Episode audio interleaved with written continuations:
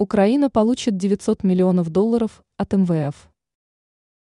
Совет исполнительных директоров Международного валютного фонда одобрил предоставление Украине очередного транша.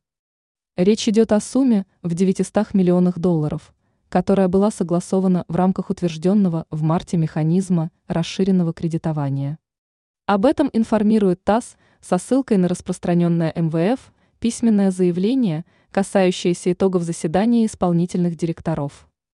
Согласно документу, по результатам второго обзора расширенного кредитования для Украины выяснилось, что имеется возможность предоставить Киеву финансовые средства, эквивалентные порядка 900 миллионов долларов. Эти деньги, говорится в заявлении, будут направлены на бюджетную поддержку славянской страны. По оценкам специалистов МВФ, власти Украины реализуют свою экономическую политику в целом по плану. Все количественные критерии эффективности по состоянию на конец июня и ориентировочные цели на конец сентября были выполнены, отметили в фонде. Также обратили внимание на то, что по состоянию на конец октября Киев достиг большинства контрольных структурных показателей. Однако остальные показатели были выполнены с некоторой задержкой, следует из текста заявления.